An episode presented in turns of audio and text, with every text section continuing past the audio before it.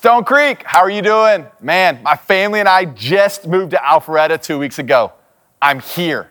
I'm not just on your screen, but I'm actually in a real house, really in Alpharetta. Hey, shout out to the Downies, best neighbors ever. They brought me a chocolate cake. Hey, I also like cookies, homemade lasagna, mac and cheese for the kids. If you want to be a good neighbor and you want me to give you a shout out next time I talk, bring me something. We're in the last talk of a series called Equip. Man, Joe crushed it a couple weeks ago talking about prayer. Trevor encouraged us to re engage with the Bible, and today I get to talk about the gospel. I better get some amens and some hearts better be flying in the comment section. Are you guys ready? Here we go. Hey, how many of you guys have a Leatherman tool? Maybe you have it on you today, maybe you have it at home, but but Tim Leatherman and his wife were traveling through Europe in 1975. And their Fiat 600 kept breaking down. Tim had a Boy Scout knife and a pair of pliers. If only there could be a two in one tool. When he returned home, he began to design and map out the idea of a Boy Scout knife with pliers. Mr. Crunch, he would call it. He kept failing. People around him said it wouldn't work. Two years in, and his brother in law's garage on his birthday, Tim broke down. He wanted to give up, sink to the bottom. The ice was crumbling all around him. In year three, he received a patent. Year four, five, and six, everyone still rejected it. Year seven, he almost gave up again, but then a friend joined him, and in year eight, Cabela's bought 500 Mr. Crunches for $12,000. Hey, today Leatherman employs over 400 people and they've only they've created over 30 models. Hey, what would have happened if Tim gave up? What would have happened to his family, his legacy, the entire world? I mean, the Leatherman tool makes you a man, doesn't it? By the way, I just picked up one at Home Depot on the way here today. I feel like so many of us have given up on things way too easy that are important in our lives. Maybe you, you gave up on sports in high school. Maybe you gave up on a dream job. Maybe you gave up on a family member that hurts you, your marriage, your kids. Have you given up on church, Jesus? And, and I get it. With so much uncertainty in our world right now, it's so easier to just give up. Hey, we'll just play harder when things go back to normal. The tension in your marriage will just get better when it's less stressful, right? You will fall back in love with Jesus when you can meet back together at the church. You know that you're lying to yourself, right? There's always going to be an excuse. Something will always stand in the middle of your mission. Can I pray for us? Hey, hey, Jesus, I, I pray you'll, you'll intersect with our lives wherever we're at today whether it's in our living rooms, whether it's in our car, whether it's on our phones or laptops or TVs. I pray, Jesus, that you speak just extraordinarily clear into our lives. Jesus, thank you so much for all that you've done for us. Teach us something new. In Jesus' name, amen. So we're going to be in Acts chapter 16 today. And let me catch you up in the story. In, Acts 9, Saul meets Jesus. Saul changes his name to Paul and he starts doing some things to make Jesus famous. He's going from city to city proclaiming that Jesus is the Messiah.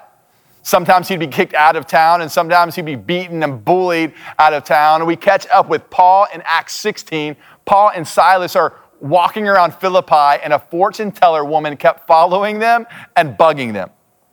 Uh, Paul tried to ignore it at first, but the Bible says that he got annoyed and prayed that the evil spirit would leave her. And it did.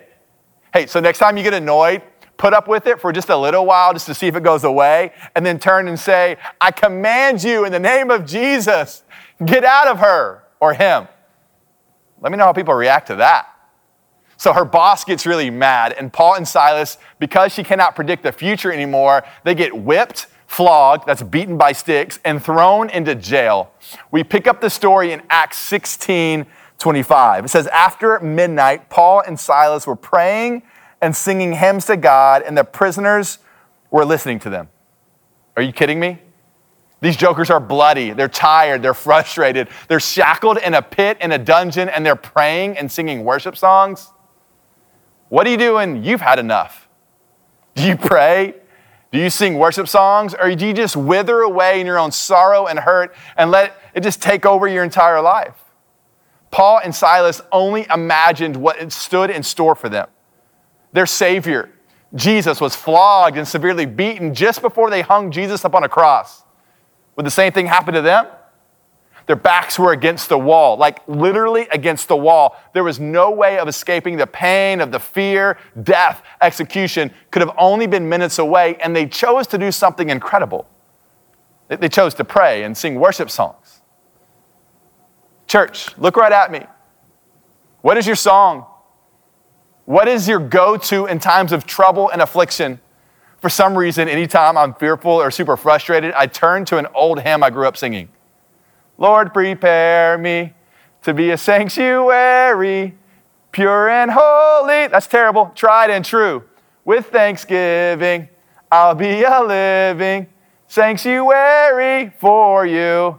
Before major surgery, I sang the song. When I thought I would lose my job, I sang the song. When I thought telling the full truth would just get me in more trouble, I hummed the song. What is your song?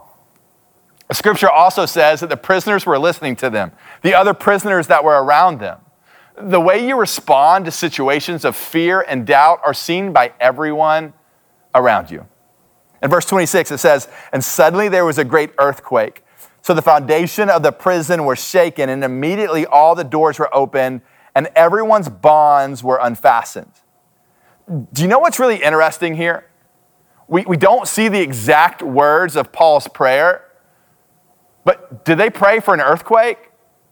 Did they pray for God to release them? I don't think they prayed that. I think they just prayed that, hey, Jesus, I want to make you famous.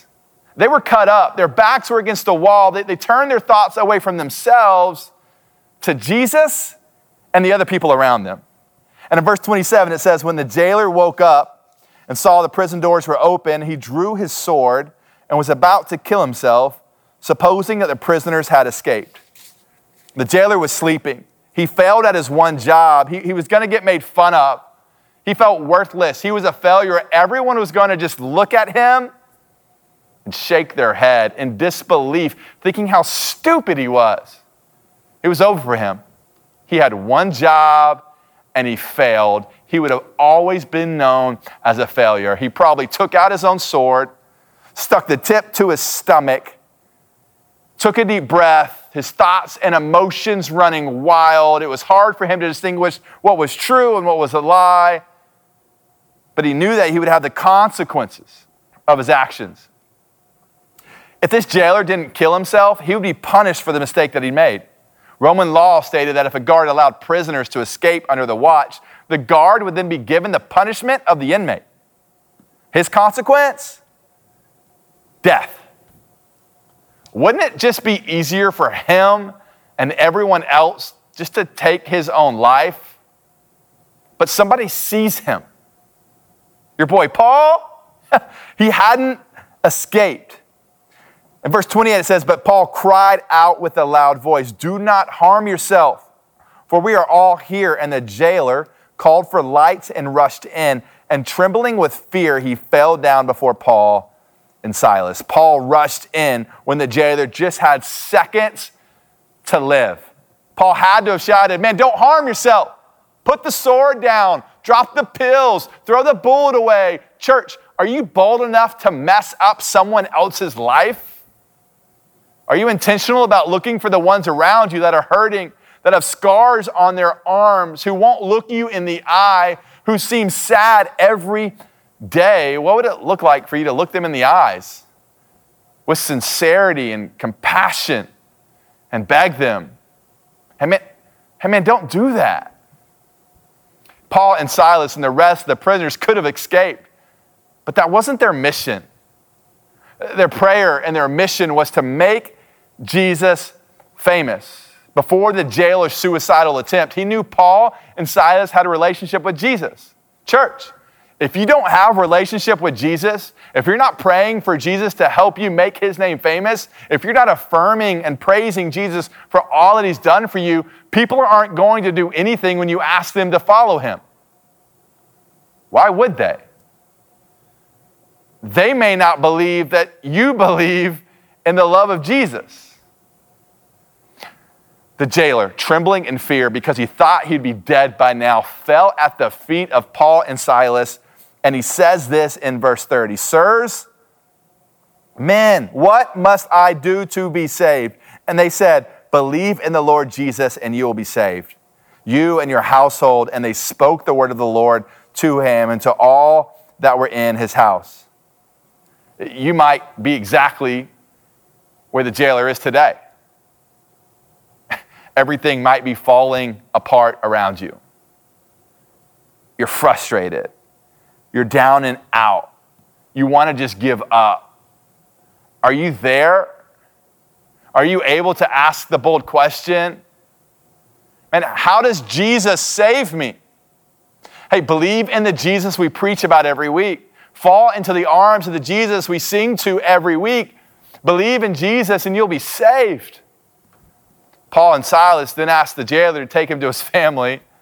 Paul and Silas told the jailer's wife and his kids about Jesus. Their whole family turned to Jesus. He and his whole family were baptized. Man, if you know of someone who is far from Jesus, he wants you to tell them about Jesus' love. But Jesus also wants you to tell their family. And the jailer responds in verse 33. It says, And he took them the same hour of the night, and they, the jailer washed Paul and Silas's wounds. And he was baptized as, at once, he and his entire family. Then he brought them up into his house and set food before them, and he rejoiced along with his entire household. Paul and Silas had every excuse to wither away in their own misery. They had every excuse to take their own life. But Paul and Silas, they had hope. They weren't done with their mission. They weren't done making Jesus famous. At their lowest of lows, they prayed to Jesus and sang worship songs. The, the, jailer had the sword to his stomach. He didn't want to face the consequences of his mistakes, but Paul and Silas jumped in. Question What would have happened if the jailer would have taken his own life? His entire family would have spent eternity in hell because they never knew or understood the love of Jesus. Look right at me. Jesus died so we wouldn't have to. Jesus died so we would have life. Jesus died so we could have hope. Jesus took all of your shame. Jesus took all of your fear. Jesus took all of your anger. Jesus understands betrayal. Jesus bore it all. I get it still hurts, but hold on. Jesus wants to do something incredible through you. He wants to use you like he uses Paul, like he used Silas, like he used the jailer. And by the way, since none of the prisoners escaped the jailer, didn't have any consequences, then Paul and Silas's verdict was overturned. Hold on tight. You never know when the tide will turn for you as well. Years ago, Luke's parents, Larry and Chrissy, were heading back to their cottage across a frozen lake in Nova Scotia, Canada. Larry had a fear of ice. He had made the trip dozens of times, but this time something just didn't feel right. You know the feeling, don't you?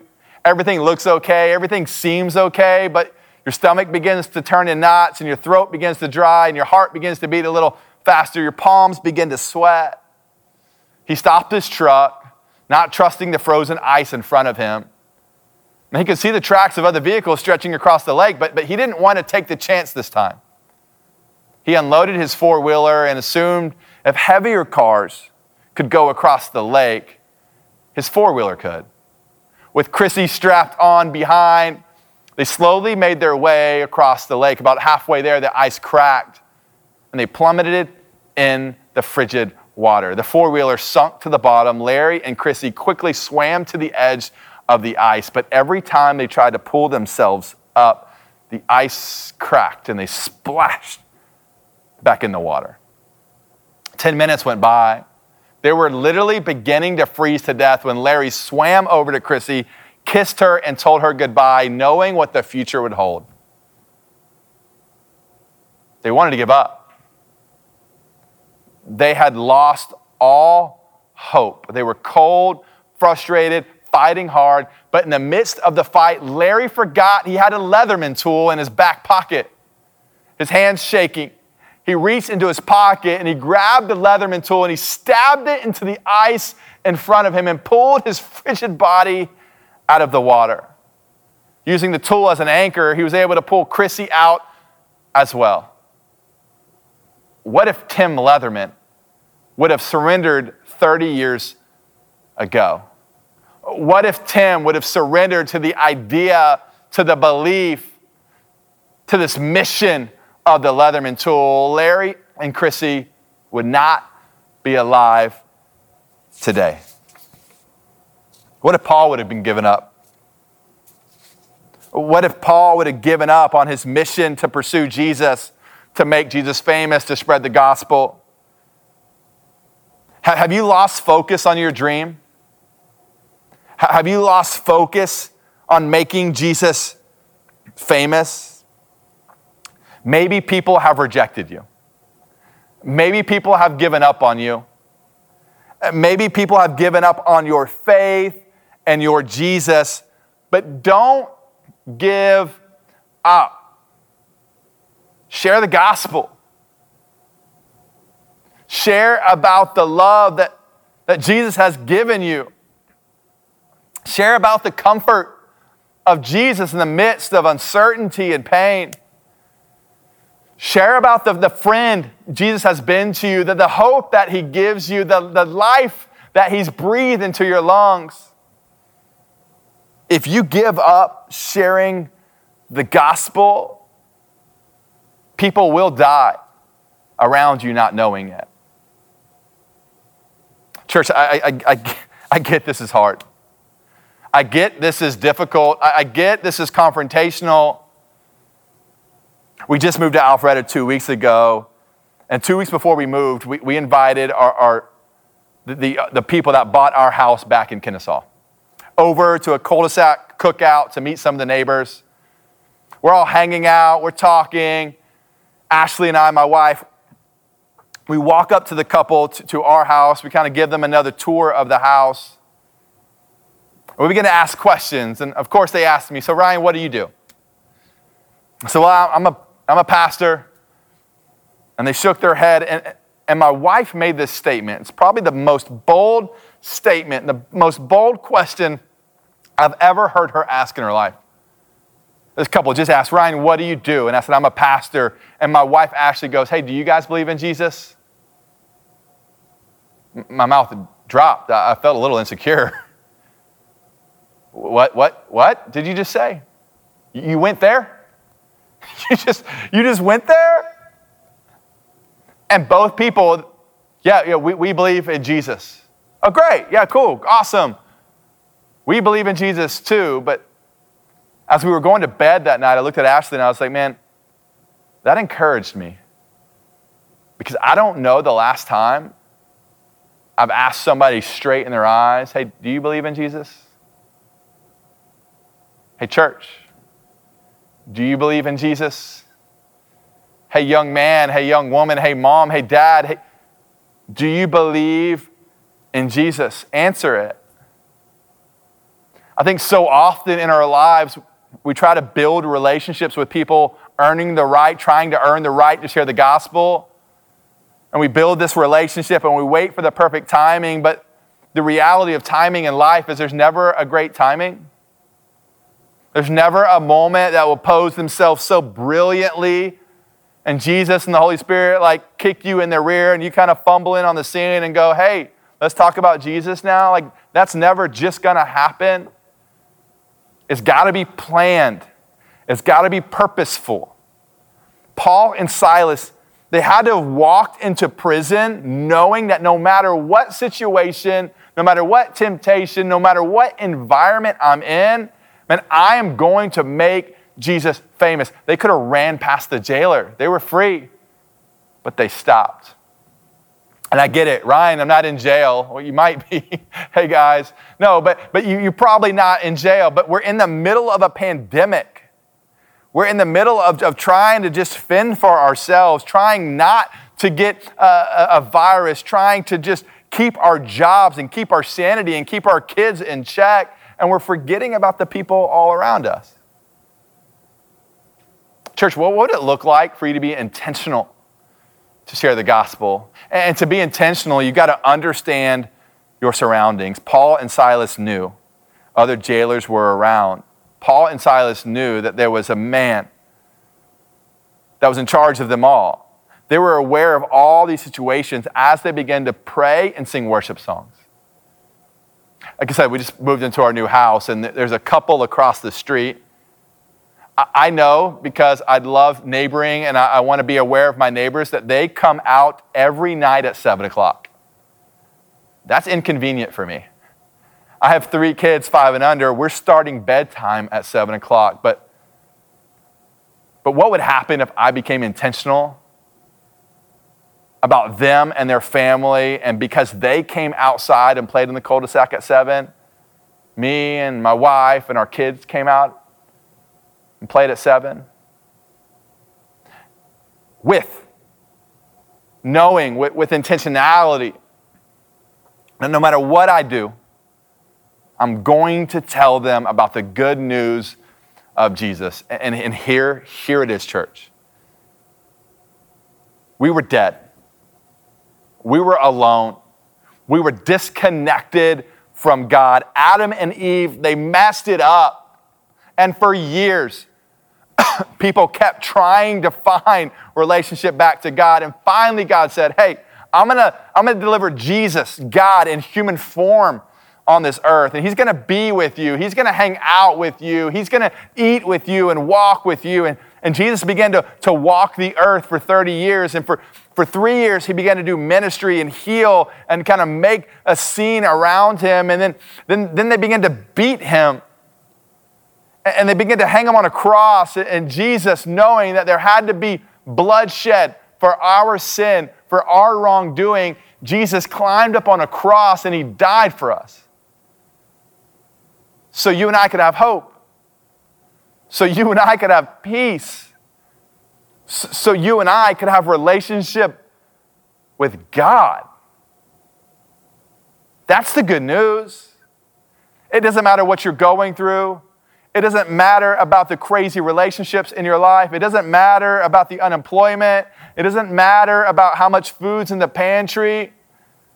There's hope in this man and this God named Jesus who restored it all for us. Now, now if you were the jailer, the jailer would go, What, what do I need to do to be saved? I, I hear the good news. I hear the worship songs. I hear the prayer. What must I do? Believe in your heart, confess with your mouth that Jesus is Lord. Church, you want to do it? Are you ready? Are you ready to receive the gospel?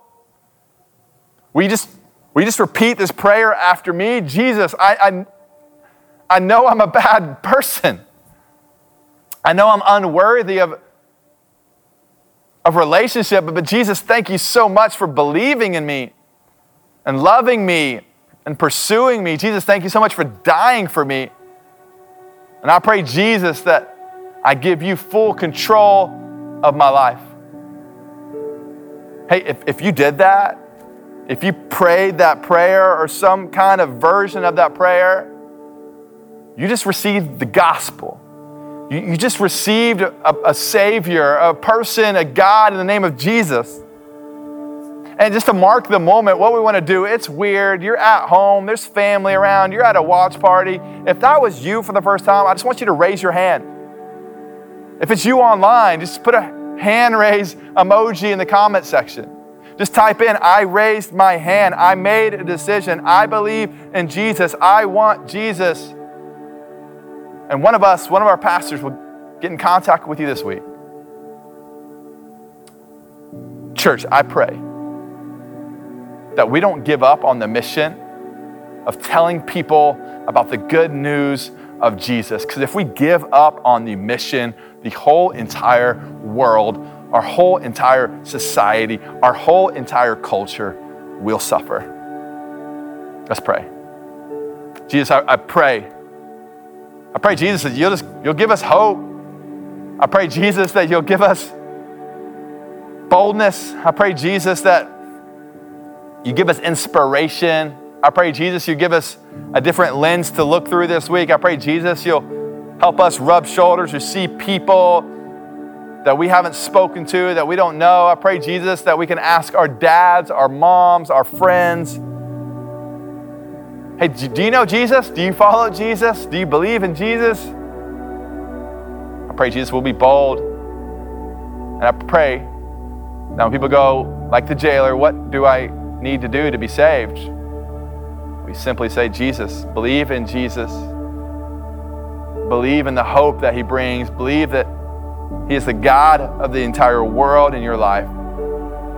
In Jesus' name, amen.